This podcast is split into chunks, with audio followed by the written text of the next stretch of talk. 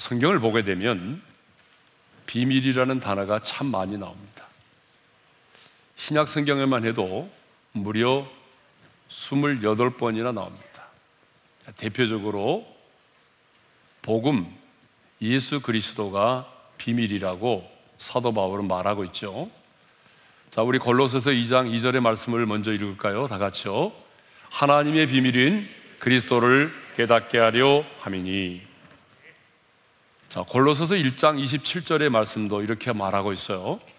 이 비밀은 너희 안에 계신 그리스도시니 곧 영광의 소망이니라. 그러니까 우리의 복음 예수 그리스도가 비밀이라고 말씀하고 있습니다. 그런데 오늘 본문을 보게 되면요. 사도 바울이 또다시 비밀에 관하여 말하고 있어요.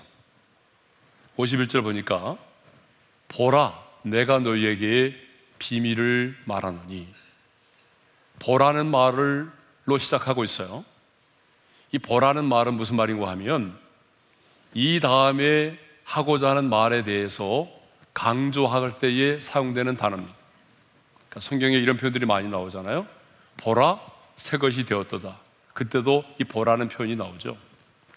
그러니까 좀 사도 바울은 내가 이제 비밀에 대해서 말할 텐데 그 비밀에 대해서 많은 사람들이 관심을 갖고 그리고 이 비밀에 대해서 정말 알기를 원한다.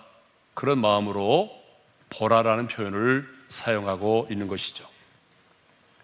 자, 그러면 사도 바울이 지금 강조하고 모든 사람들이 다 알기를 원하는 이 비밀은 무엇을 말할까요? 자, 먼저 결론적으로 말씀드리면 바울이 말하고 있는 이 비밀은 종말론적 진리에 관한 말씀입니다. 그러면 이제 사도 바울이 말하고 있는 종말론적 진리인 이 비밀은 무엇을 의미할까요? 자, 첫 번째 비밀은요, 죽음 그 이후입니다.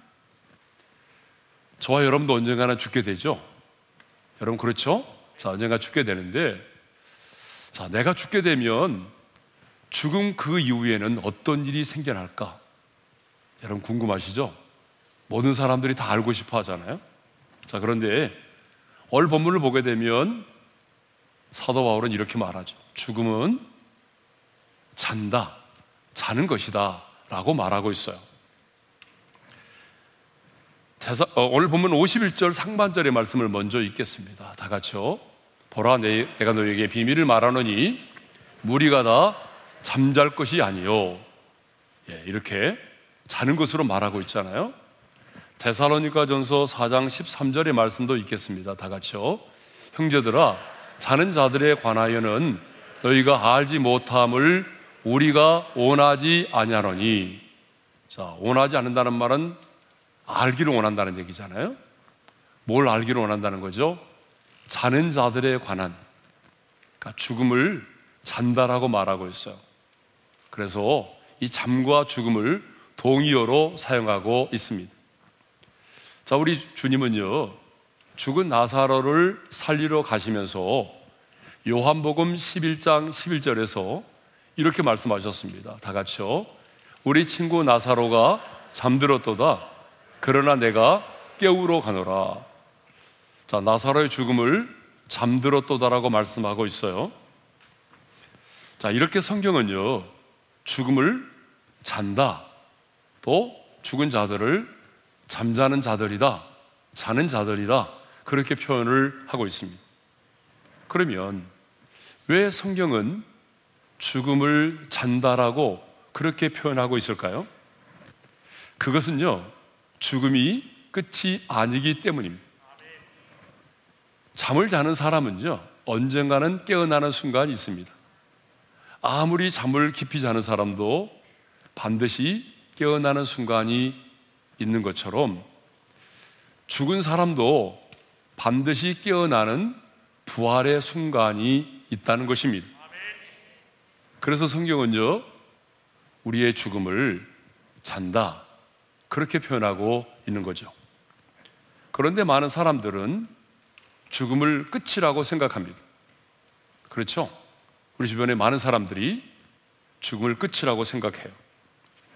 이렇게 죽음이 끝이라고 생각하니까 사람들은요, 인생을 살면서 좀 힘들고 고통스럽고 괴로운 일을 만나면 어떻게 생각하죠?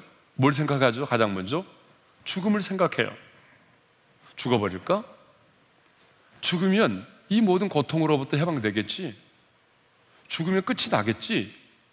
그래서 사람들은요, 언제나 죽음을 먼저 생각을 하는 거예요. 그러나 여러분, 절대로 죽음은 끝이 아닙니다. 또 다른 세계의 시작입니다. 여호와의 증인들은요, 사람이 죽음과 동시에 그 영혼이 멸절된다라고 가르치고 있어요. 어, 성경에 나오는 사두개인들 있죠? 그 사두개인들 역시 사후의 세계를 믿지 않았어요. 그러니까 당연히 뭐예요?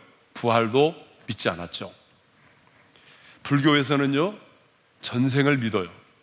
그래서 죽음 이후로 사람이 죽게 되면 다시 태어난다는 거 아니겠습니까? 예를 들면은 이 세상에서 착한 일을 많이 하게 되면요. 다시 사람으로 태어나지만 어때요? 이 세상에서 못된 짓, 나쁜 짓을 악한 일을 많이 하는 사람은요. 죽고 난 이후에 짐승으로 태어난다는 거 아니에요. 그래서 살생을 금하잖아요. 방생도 하고. 예. 얼마 전 뉴스를 보니까요. 태국에서 다섯 살 쌍둥이 남매가 결혼식을 올렸어요. 근데 여러분 그 이유를 아세요? 쌍둥이 남매가 전생의 부부였는데 전생에 못다한 사랑을 이루기 위해서 이 현생에 남매로 태어났다는 것이에요. 그래서 이 부모가 이 다섯 살 난 쌍둥이 남매를 결혼식을 시킨 거예요. 결혼식을 하도록 한 거예요. 그러나 여러분, 전생은 없습니다. 죽음 그 이후에 사람으로도 태어나지 않습니다. 짐승으로도 태어나지 않습니다. 이렇게 우리가 사는 세상에는 죽음 이후의 세계를 경험하지 못하기 때문에 경험해 보지 않아서 그렇죠? 또 과학으로 증명되지 않는다는 이유 때문에 그렇죠? 영적인 세계는요 과학으로 증명되지 않습니다. 그러니까 제가 볼 때는 아무리 과학 문명이 발달해도 영적인 세계에서 이루어지는 일들은 과학으로 증명하기가 쉽지 않습니다. 그래서인지 많은 사람들이 어떻습니까? 죽음 그 이후의 세계를 부정하거나 아예 무시하려고 하는 사람들이 정말 많이 있습니다. 자, 그러면 성경은 죽음 그 이후에 대해서 어떻게 말씀하고 있습니까? 우리 모두가 다 경험해야 될 일이니까 하나님의 사람인 우리는 알고 있어야 되죠. 죽음 그 이후에 어떻게 될 것인가? 여러분, 죽으면은요, 사람이 죽으면 그 영혼이 육체의 장막을 벗고 떠나게 됩니다. 그러니까 다시 말하면 이 육체와 영혼이 분리되는 것을 죽음이라고 말하는 거예요. 예? 그안 믿는 사람들도 그런 말 하잖아요. 뭐 혼이 나간다. 혼이 나갈 것 같다. 뭐 그런 말 하잖아요. 예. 그래서 이 육체는 내 영혼을 담고 있는 그릇인데 이 육체와 영혼이 분리되는 것이 죽음입니다. 부자와 거지 나사로를 보십시오. 부자는요, 아주 좋은 옷을 입고 날마다 호화로 연락하면서 인생을 즐기며 살다가 이 세상을 떠났습니다. 지금 우리가 사는 이 세상의 부자들도 마찬가지죠. 부자는 부자로서 여유를 가지고 인생을 즐기며 살죠. 예. 반면에 거지 나사로는요, 아주 배고픈 배를 움켜쥐고 아무도 돌봐주는 사람도 없이 쓸쓸하게 죽었습니다. 그런데 중요한 것은 부자도 죽었고 그의 집에서 떨어지는 부스러기로 연명하던 거지 나사로도 죽었다는 거죠. 그런데 그 죽음의 배후에는 엄청난 일이 벌어지고 있었습니다. 그 가족들도 그 동네의 사람들도 알지 못하는 보이지 않는 세계에서는 죽음의 배후에서는 엄청난 일이 일어나고 있었다는 거죠.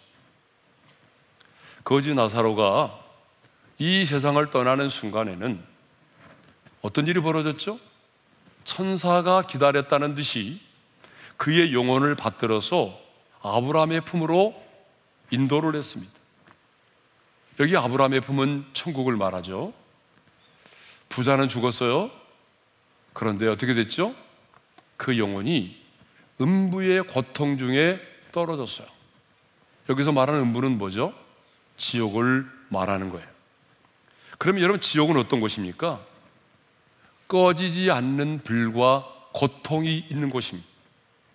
그래서 음부의 고통 중에 떨어진 이 부자는요. 누가복음 16장 24절에 보게 되면 이렇게 외칩니다. 함께 읽겠습니다.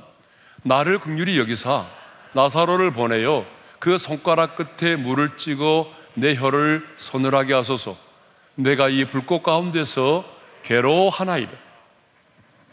그러니까 부자와 거지 나사로 두 사람 다 죽었는데 한 사람은 천국의 영광 가운데 있게 되고요. 또 한 사람은 지옥의 고통 가운데 있게 된 것입니다. 그렇습니다. 예수를 믿고 제 사함을 받은 영혼은 천사의 인도를 받아서 아브라함의 품 천국으로 들어가게 됩니다. 그렇지만 이 땅에 사는 동안에 제 사함을 받지 못한 자, 자신의 죄의 문제를 해결받지 못한 자는 어떻게 되죠? 음부의 고통 중에 떨어지게 된다는 것이죠.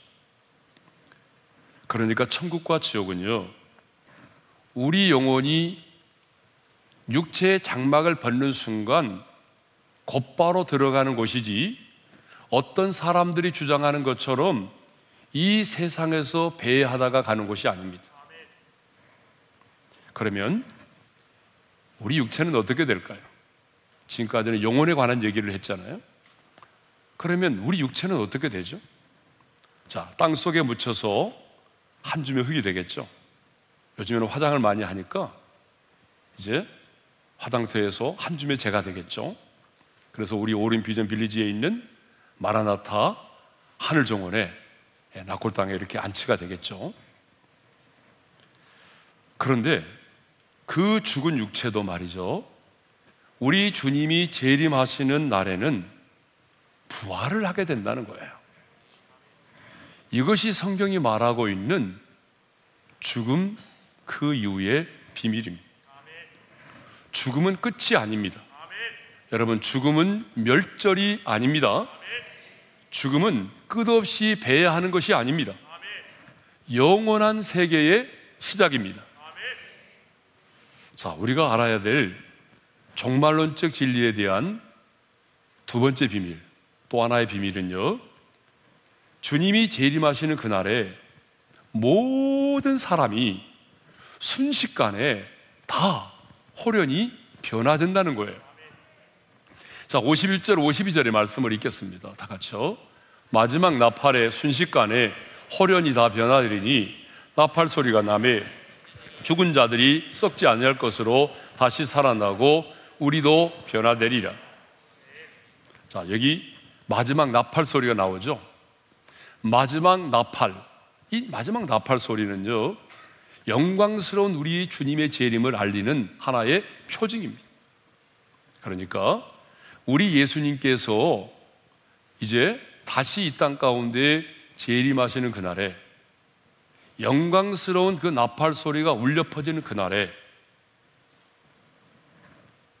죽은 모든 사람들이 아니 죽은 사람들만이 아니라 예수를 믿지 않고 죽은 사람들 예수를 믿고 죽은 사람들, 예수를 믿지 않고 죽은 사람들, 그리고 이 땅에서 예수님의 재림을 맞이하는 성도들까지 모두가 한결같이 순식간에 호련히 다 변화된다는 것입니다. 예수 믿는 사람만이 아니고 믿지 않은 사람까지 다 포함해서 그래서 순식간에 호련히 다 변화된다고 말씀하고 있습니다. 자, 여기서 변화된다는 것은 뭘 말하죠? 부활을 말하죠. 자, 그러면 예수님이 재림하시는 그날에 누가 가장 먼저 부활을 하게 되죠? 누가 먼저 가장 부활하게 될까요? 그리스도 안에서 죽은 자들이 가장 먼저 부활을 하게 됩니다. 자, 데살로니가 전서 4장 16절의 말씀을 읽겠습니다. 다 같이요. 주께서 호령과 천사장의 소리와 하나님의 나팔 소리로 친히 하늘로부터 강림하시리니 그리스도 안에서 죽은 자들이 먼저 일어나고 자, 누가 먼저 부활한다고 그랬어요? 그리스도 안에서 죽은 자들이 먼저 일어나고 먼저 부활하고 그 말이죠. 그러면 그리스도 안에서 죽은 자들은 누구를 말하죠? 그리스도 안에서 죽은 자들은요, 그리스도에게 속한 자들을 말합니다. 그래서 23절에 보게 되면 이렇게 말씀하고 있어요. 읽겠습니다. 시작. 그러나 각각 자기 차례대로 되리니 먼저는 첫 열매인 그리스도요. 다음에는 그가 강림하실 때에 그리스도에게 속한 자요. 자, 2000년 전에 우리 예수님이 사망 권세를 깨뜨리시고 부활의 첫 열매로 부활하셨죠. 자, 주님은 부활의 첫 열매로 부활을 하셨습니다. 그리고 이제 우리 주님이 재림하시는 그날에 그리스도 안에서 죽은 자들, 그리스도에게 속한 자들이, 그리스도에게 속한 지체들이 어떻게 돼요? 가장 먼저 부활을 하게 된다는 거죠. 자, 그러면요. 이 그리스도에게 속한 자들, 그리스도 안에서 죽은 자들이 부활을 하게 되는데 어떠한 모습으로 부활을 하게 될까요? 예? 자, 첫째로 썩지 아니할 것으로 다시 살아나게 됩니다. 53절의 말씀이죠. 우리 함께 읽겠습니다. 다 같이요.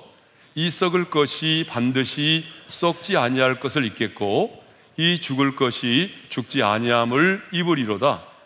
자, 여기서 썩을 것은 우리 육체를 말합니다. 그러니까 우리 육체가 썩지 아니함을 입게 된다는 거죠. 자, 우리 육체가 썩지 아니함을 입게 된다는 걸 뭘 의미하죠? 죽지 않는다는 얘기예요. 자, 우리 육체는요. 아담과 하와가 범죄하여 타락한 이후에 아담의 후손으로 태어난 모든 인간들은 한 사람도 예외 없이 어떻게 하게 돼 있어요? 육체가 썩게 돼 있어요. 늙고 병들고 죽게 돼 있어요. 우리가 아무리 어떤 노력을 다 하더라도 반드시 우리 육체는요, 어때요? 늙고 죽고 썩게 되어 있습니다. 그런데 이제는 썩지 아니할 것으로 다시 살아난다는 거예요. 42절의 말씀을 읽겠어요. 다 같이요. 죽은 자의 부활도 그와 같으니 썩을 것으로 심고 썩지 아니할 것으로 다시 살아남이. 그래서 사도 요한은 천국을 우리에게 말하면서 이렇게 말하죠. 모든 눈물을 그 눈에서 닦아주시니 다시는 뭐가 없고요? 사망이 없다. 다시는 죽지 않아요. 다시 죽지 않는 그 몸으로 우리가 살아나는 거죠. 자, 이것을 보게 되면 부활은요, 재생이 아닙니다. 재생이란 뭐예요? 단지 사람이 죽었다가 원래의 상태로 되살아나는 것을 재생이라고 말하죠. 자, 성경에 보게 되면 나사로가 죽은 지 나흘 만에 살아났죠. 그런데 우리는 나사로의 그 무덤에서 나흘 만에 살아난 것을 부활이라고 말하지 않아요. 재생이라고 말해요. 그 이유가 뭐죠? 여러분, 나사로가 무덤에서 살아나왔지만 나사로는요, 다시 죽어야만 했기 때문이죠. 그래서 우리는 이것을 부활이라고 말하지 않아요. 재생이라고 말하는 거죠. 부활은요, 전혀 다른 차원의 몸으로 변화되는 것입니다. 다시 죽지 않는 완전한 생명으로 살아나는 것입니다. 아담의 타락으로 인해서요. 창조의 질서가 무너졌잖아요. 창조의 질서가 무너졌거든요. 그런데 이제 어떻게 되죠? 부활로 인해서 창조의 질서가 완전하게 회복이 되는 것입니다.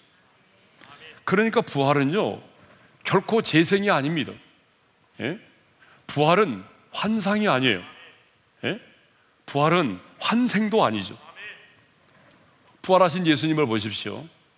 분명히 살과 뼈가 있었잖아요. 그래서 이리 와서 만져보라고 하셨잖아요. 심지어는 구운 생선을 잡수시기까지 하셨잖아요. 우리 주님이 다시 오시는 그날에 여러분 그날 우리의 죽은 몸은요 썩지 아니함을 잊게 될 것입니다. 결코 다시 죽지 않는 완전한 생명으로 다시 살아날 것입니다. 자, 두 번째로는요, 영광스러운 몸으로 다시 살아나게 됩니다. 43절 상반절의 말씀을 읽겠습니다. 다 같이요. 욕된 것으로 심고 영광스러운 것으로 다시 살아나며 자, 여기 나오는 욕된 것의 헬라의 단어의 의미가 뭐냐면요. 불명예, 망신, 굴욕, 수치를 말하는 것입니다. 그러니까 아담의 타락 이후에 우리 인간은요. 욕된 것을 심으면서 살아왔습니다.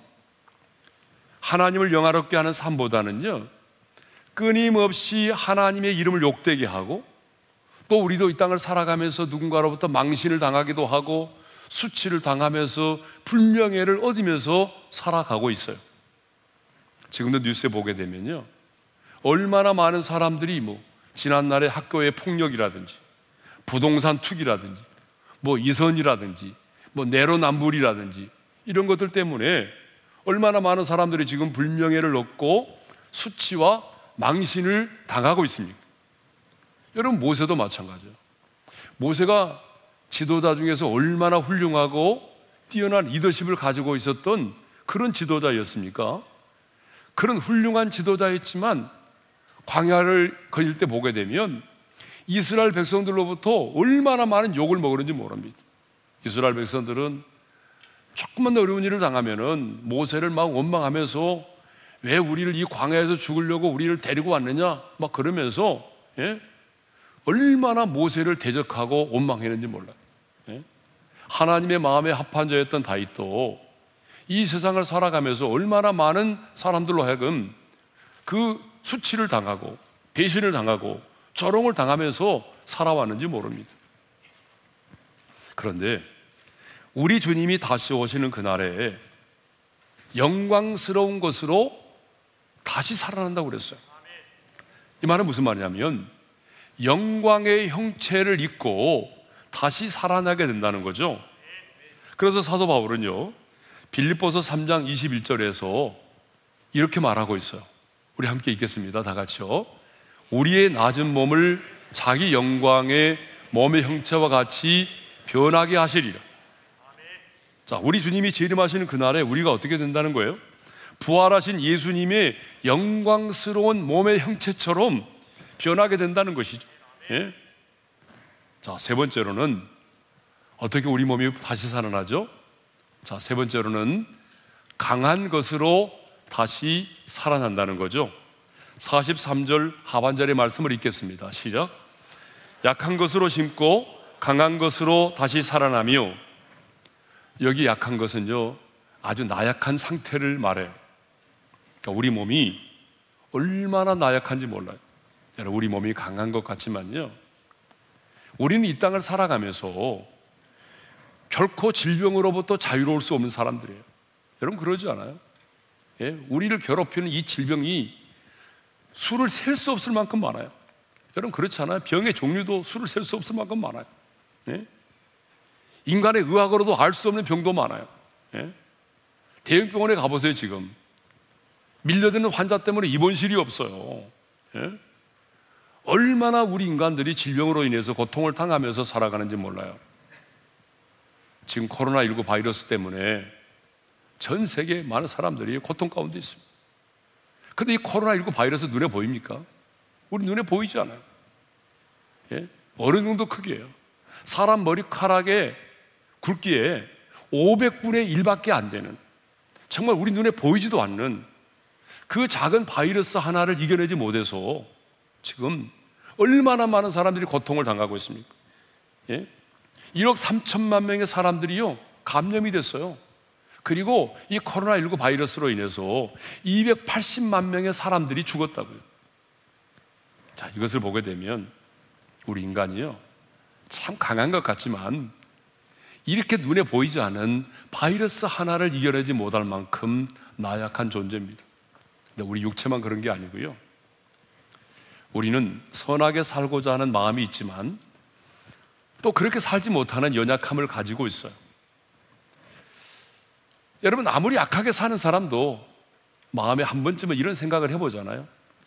나도 좀 선하게 살아야지. 나도 좀 베풀면서 사랑을 하면서 누군가를 좀 도와주면서 살아야지. 이런 생각을 안 해본 사람이 어디 있겠어요? 예? 예전에 신창호지도 남의 걸 도둑질해가지고 선한 일도 했잖아요. 예? 아무리 약한 사람도요, 늘 마음속에 한두 번쯤은, 아, 나도 좀 선하게 살아야지 하는 그런 바램을 갖고 있다고요. 그런데 어떻습니까? 다 우리가 선하게 살고 싶어 하는 마음을 갖고 있지만, 우리 마음의 소원대로 그렇게 선하게 살고 있나요? 그렇지 못하잖아요. 예? 내가 원하는 대로 살고 있지 못해요. 그러니까 우리는 늘 후회하면서 또 넘어지기도 하고 어떤 사람은 그것이 이제 중독이 돼가지고 고통 가운데 살아가잖아요. 사도 바울도 보십시오. 다른 사람의 병을 얼마나 많이 고쳤어요. 예? 정말 많은 사람들이 바울을 만나서 고침을 받았잖아요. 심지어는 죽은 사람도 살렸잖아요. 유두고라는 청년이 졸다가 떨어져 죽었는데 그 죽은 사람도 살렸잖아요. 아니 남의 병을 고치고 죽은 사람도 살렸던 사도 바울도 여러분 이런 고백을 했어요. 자, 함께 읽겠습니다. 다 같이요. 내가 원하는 바 선은 행하지 아니하고 도리어 원하지 아니하는 바 악을 행하는도다. 이게 누구의 고백이죠? 바울의 고백이에요. 예? 원하는 바 선은 행하지 아니하고 원치 아니하는 바 악을 행하는도다. 여러분 이것이 우리 인간의 연약함이에요. 자, 이렇게 우리 인간은 연약합니다. 그러나 우리 주님이 다시 재림하시는 그날은 우리 몸이 어떻게 될까요? 우리 몸이 어떤 병에도 걸리지 않는 강한 몸이 될 것입니다. 우리 육체만이 아니라 도덕적으로나 혹은 경건함에 있어서도 완벽하게 되는 존재로 다시 살아날 것입니다. 그래서 계시록을 보게 되면요 이렇게 말해요. 아픈 것이 다시 있지 아니하리니. 응? 자, 마지막 네 번째로는요. 신령한 몸으로 다시 살아납니다. 44절 상반절의 말씀을 읽겠습니다. 시작. 육의 몸으로 심고 신령한 몸으로 다시 살아나나니. 자, 육의 몸은 뭘, 뭘 의미하죠? 여기서 말하는 육의 몸은요. 이에서 앞에서 언급했던 세 가지 썩고 약하고 욕된 것을 다 포함하고 있는 의미예요. 예, 이것이 우리 육이죠. 그런데 우리 주님이 오시는 그날에는요, 우리의 몸이 신령한 몸으로 다시 살아난다는 거예요. 신령한 몸이 뭐예요? 하나님의 영, 성령님이 지배하시는 그런 신령한 몸으로 우리가 다시 살아납니다. 어, 그러므로 신령한 몸은요, 먹어도 되고 먹지 않아도 되는 몸입니다. 신령한 몸은요, 시집 가거나 장가를 가지 않는 몸입니다. 신령한 몸은요, 시간과 공간의 지배를 받지 않는 몸입니다. 그러니까 예수님의 제자들이요, 예수님이 죽고 난 이후에 문을 꼭꼭 걸어 잠그고 숨어 있었잖아요. 그런데 우리 주님은 문을 열지도 않고 그 자리에 나타나셨잖아요. 이게 바로 시간과 공간의 지배를 받지 않는 신령한 몸을 말하는 거죠.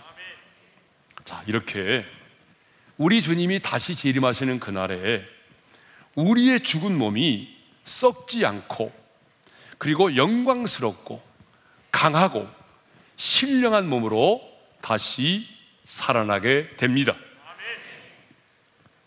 자, 그러면 예수를 믿지 않고 죽은 자들은 어떻게 될까요? 이렇게 말하면 아, 목사님 복잡하게 그것까지 알 필요가 뭐 있어요? 뭐 이런 분도 있겠지만 예. 그래서인지 몰라도 성경은 예수를 믿지 않고 죽은 자들의 부활에 대해서는요 자세하게 언급하고 있지 않아요. 근데 저는요 죽을 때 그 모습으로 다시 살아나지 않을까 제 나름대로는 그렇게 생각하고 있거든요. 근데 요한복음 5장 29절에서 주님은요 왜 예수를 믿지 않은 자들이 부활을 해야 되는지 그 이유를 분명하게 말씀하고 있어요. 요한복음 5장 29절의 말씀을 읽겠습니다. 시작. 선한 일을 행한 자는 생명의 부활로, 악한 일을 행한 자는 심판의 부활로 나오리라. 자, 여러분 여기서 착각하시면 안 돼요. 선한 일을 행한다. 선한 일을 행하는 자는 생명의 부활로, 악한 일을 행하는 자는 심판의 부활로 나오리라. 그러면 여기서 말하는 선한 일과 악한 일은 뭐죠? 자, 선한 일을 행하는 자는요, 하나님의 선한 일을 믿는 자를 말해요. 그러면 하나님의 선한 일은 뭘까요? 언제나 우리가 성경을 해석하려면요, 문맥에 의한 해석을 해야 돼요. 그 문맥에서 답을 찾아야 되잖아요. 그죠? 자, 그래서 예수님은요, 이 요한복음 5장 24절에서 이렇게 말씀을 하셨습니다. 읽겠습니다. 시작. 내가 진실로 진실로 너에게 이르노니 내 말을 듣고 또 나 보내신 이를 믿는 자는 영생을 얻었고 심판에 이르지 아니하나니 사망에서 생명으로 옮겨느니라. 여러분 누가 영생을 얻고 심판에 이르지 아니하고 사망에서 생명으로 옮겼다고 말하죠? 내 말을 듣고 또 나 보내신 이를 믿는 자를 말해요. 자, 그러면 이제 정리가 되죠. 악한 일을 행하는 자는요, 하나님의 선한 일을 믿지 않는 자를 말해요. 그러면 하나님의 선한 일이 뭐죠? 하나님께서 우리의 구원을 위하여 이 땅 가운데 보내주신 구주 예수 그리스도를 믿지 않는 걸 말하는 거예요. 그러니까 하나님의 선한 일은 뭐죠? 하나님이 우리를 위하여 우리를 구원하기 위해서 자기 아들 예수 그리스도를 이 땅 가운데 보내신 일이 하나님의 선한 일입니다. 그러면 악한 일은 뭐죠? 하나님이 우리를 구원하기 위해서 이 땅 가운데 보내신 예수 그리스도를 믿지 않는 것이 가장 악한 일이에요. 그러니까 예수를 믿지 않는 자가 부활을 하게 되는 단 하나의 이유, 단 하나의 목적이 뭐예요? 심판을 받기 위해서라는 거죠. 그래서 예수 믿지 않은 자는 안타깝지만 예수를 믿지 않은 자는 이미 지옥에 가 있는 영과 다시 부활하게 되는 그 몸이 완전히 하나가 돼서 하나님의 보좌, 백보좌의 앞에서 심판을 받게 되는 것입니다. 자, 그러면 살아있는 동안에 이렇게 살아있는 동안에 예수님의 재림을 맞이하게 되는 성도들은 어떻게 될까요? 만일에 우리가 이 땅에 살아있는 동안에 예수님이 재림하셨어요. 그럼 우리 어떻게 되죠? 예. 자, 궁금하시죠? 이렇게 말씀하고 있어요. 우리도 변화되리라. 자, 한번 따라서 봅시다. 우리도 변화되리라. 사도 바울과 초대교회 성도들은요, 바울이 이 편지를 쓸 때는요, 자신들이 살아있는 동안에 예수님이 재림하실 것을 믿고 있었어요. 우리가 죽고 난 다음이 아니라 살아있는 동안에 분명히 예수님이 재림하실 것이다 이렇게 믿고 있었거든요. 예? 그렇기 때문에 뭐라고 표현하죠? 우리도 변화되리라. 살아서 예수님의 재림을 맞이하는 그 하나님의 사람들도 어떻게 된다는 거죠? 변화된다는 거죠. 예? 만일에 말이죠. 주님이 지금 재림하셨는데 우리가 변화되지 않는다면 어떻게 될까요? 변화되지 않았어요. 근데 여러분의 지금 몸은 어떤 몸이죠? 죽고 병들고 약하고 재성이 있고 그런 몸이잖아요. 시간과 공간의 지배를 받는 그런 몸이잖아요. 그런데 예수님이 재림하셨어요. 근데 여러분이 천국에 들어가면 살 수 있을 것 같아요? 적응할 수 있을 것 같아요? 여러분 적응 못하죠. 여러분 적응이 할 수가 없는 거예요. 여러분 한번 생각해 봐요. 자, 주님이 재림하셨어요? 그러면 내가 주님의 나라에 갔어요. 영광스러운 하나님의 나라에 갔어요. 근데 내가 그곳에 가서 늙어요. 배가 고파요. 병들어요. 바이러스 걸렸어요. 예? 막 주름도 생겨요. 보톡스 맞아요? 어떻게 할 거예요? 우리 안에 또 재성이 남아있어요. 재성이 남아있어서 누군가를 보면 막 미워요. 싫어요. 화나요. 싸워요. 여러분, 천국이라고 말할 수 있어요? 그러니까 주님이 재림하시는 날에 우리도 순식간에 변화되어야 합니다. 변화되지 않으면 여러분 우리는 하나님의 나라에 들어가서 생존 자체가 불가능해요. 예? 그렇기 때문에 이 땅에서 주님의 재림을 맞이하는 성도들도 어떻게 된다고요? 순식간에 홀연히 변화되는 것입니다. 이제 마지막 세 번째 비밀을 잠깐 언급을 하겠습니다. 자, 우리가 알아야 될 세 번째 비밀은요. 사망이 생명에 삼킨 바 된다는 거죠. 굉장히 좀 포괄적인 말이에요. 자, 오늘 보면 54절의 말씀을 읽겠습니다. 다 같이요. 이 썩을 것이 썩지 아니함을 입고 이 죽을 것이 죽지 아니함을 입을 때에는 사망을 삼키고 이기리라고 기록된 말씀이 이루어지리라. 사망을 삼키고 이기리라고 하는 말씀은 사망이 생명에 의해서 삼킨 바 된다는 것을 말하는 거죠. 그래서 고린도후서 5장 4절에 이런 말씀이 있습니다. 다 같이 읽겠습니다. 시작. 죽을 것이 생명에 삼킨 바 되게 하려 함이라. 그러니까 썩을 몸이 썩지 아니함을 입을 때에는 부활할 때는 그 말이죠. 사망은 생명의 영원히 삼킨 바 된다는 것입니다. 하나님은 일찍이 이사야 선자를 통해서 이런 놀라운 예언을 하셨어요. 우리 함께 읽겠습니다. 다 같이요. 사망을 영원히 멸하실 것이라. 사망을 영원히 멸하실 것이라고 말씀하셨어요. 그리고 주님은 이제 부활의 첫 열매가 되셨는데 여전히 사망은 어때요? 우리 가운데 영향을 미치고 있어요. 그렇잖아요? 여러분 예수 믿고 우리가 거듭났잖아요. 그러면 그 부활의 생명으로 내 영혼이 거듭났거든요. 그러면 내 영은 지금 부활한 거죠. 그렇지만 우리 육체는 어떻습니까? 죽어야 되는 거죠. 예? 그런데 주님이 다시 오시는 그날에는 어떤 일이 벌어지는 거죠? 이제 사망이 생명의 상킴바 됨으로 사망이 영원히 멸망을 당하게 된다는 것입니다. 우리 주님 다시 오시는 그날에 부활로 인하여 사망이 완전히 정복되고 성도들은 그 사망의 권세에서 완전히 해방이 되는 것입니다. 이 세상에요. 죽음보다 무서운 건 없어요. 그렇죠. 죽음이 얼마나 무섭습니까? 죽음이 얼마나 두렵습니까? 여러분, 죽음은 내 인생의 최고의 원수예요. 하지만 빛이 임하면 어둠이 물러가듯이 죽음의 권세가 아무리 강해도 부활의 생명이 임하면 죽음은 떠나갈 수밖에 없습니다. 어둠이 빛을 감싸지 못하는 것처럼 죽음도 생명을, 부활의 생명을 더 이상 가두어둘 수가 없는 것입니다. 이것이 우리가 알아야 될 비밀이죠. 그래서 죽음 그 이후의 비밀을 알았던 하나님의 사람들은 아무렇게나 살지 않았습니다. 죽음 그 이후의 비밀, 세상의 사람들이 알지 못하는 이 신비한 비밀, 세상의 과학과 문명으로도 밝혀질 수 없는 이 신비한 비밀을 알았던 하나님의 사람들은요, 아무렇게나 살지 않았어.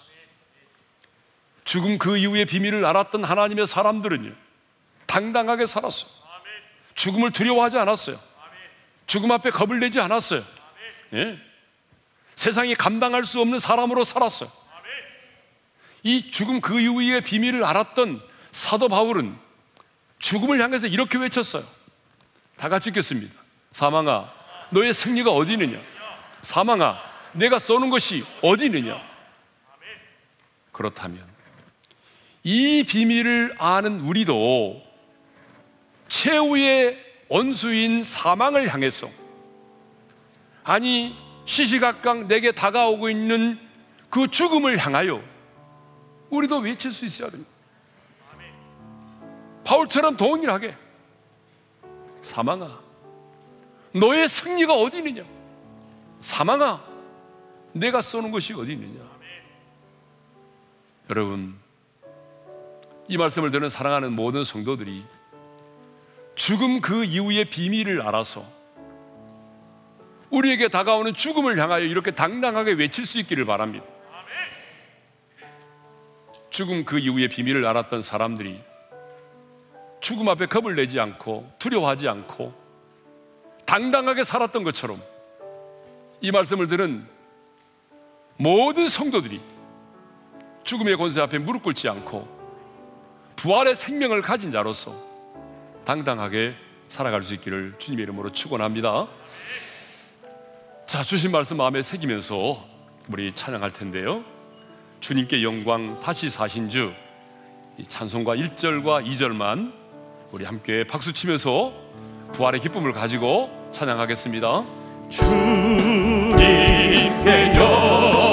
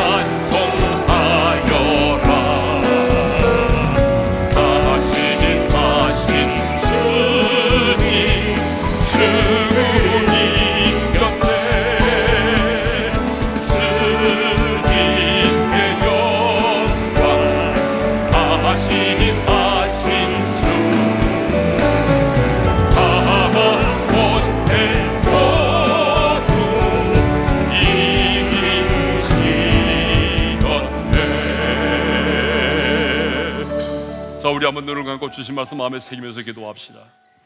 오늘은 우리 주님께서 사망의 권세를 깨뜨리시고 부활하신 날입니다.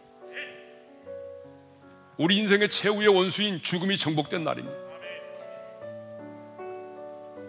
오늘 이 부활 주일에 우리는 하나님께서 우리에게 말씀하시는 죽음 그 이후의 비밀에 대해서 들었습니다. 세상의 과학으로 증명될 수 없고 누구도 경험하지 못한 죽음 그 이후의 비밀 하나님께서 우리에게 깨닫게 해주셨습니다. 주님이 내 영혼을 부르시면 우리의 영혼은 내 육체의 장막을 벗고 천사의 인도를 받아서 주님의 품에 안기게 될 것입니다. 우리 주님이 재림하시는 그날에 우리는 호련히 변화되어 부활하게 될 것입니다. 썩지 않는 몸으로 강한 몸으로 영광스러운 몸으로 신령한 몸으로 다시 부활하게 될 것입니다. 아니 살아있는 동안에 우리 주님을 맞이하게 된다면 우리 역시 호련히 변화되어서 주님을 맞이하게 될 것입니다.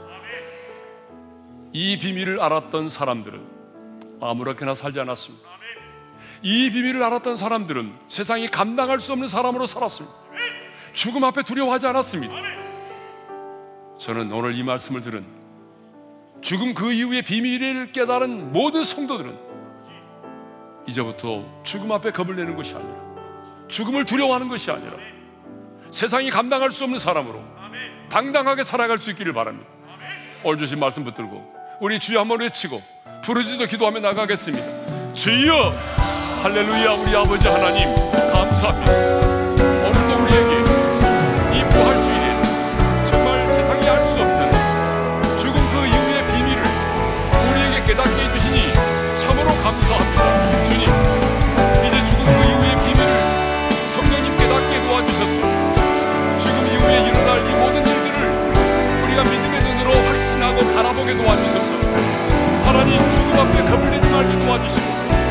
주님 앞에 두려워하지 말게 도와주시고 정말 세상 사람들이 각 세상에서 사람이 감당할 수 없는 그런 하나님의 사람으로 당당하게 살아갈 수 있도록 은혜를 베풀어 주시옵소서.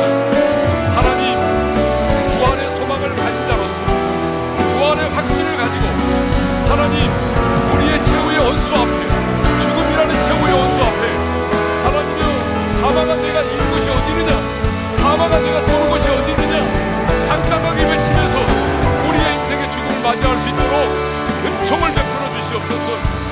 앞에 내는 어리석은 자 하나님 그런 자가 되지 않도록 도와주시옵소서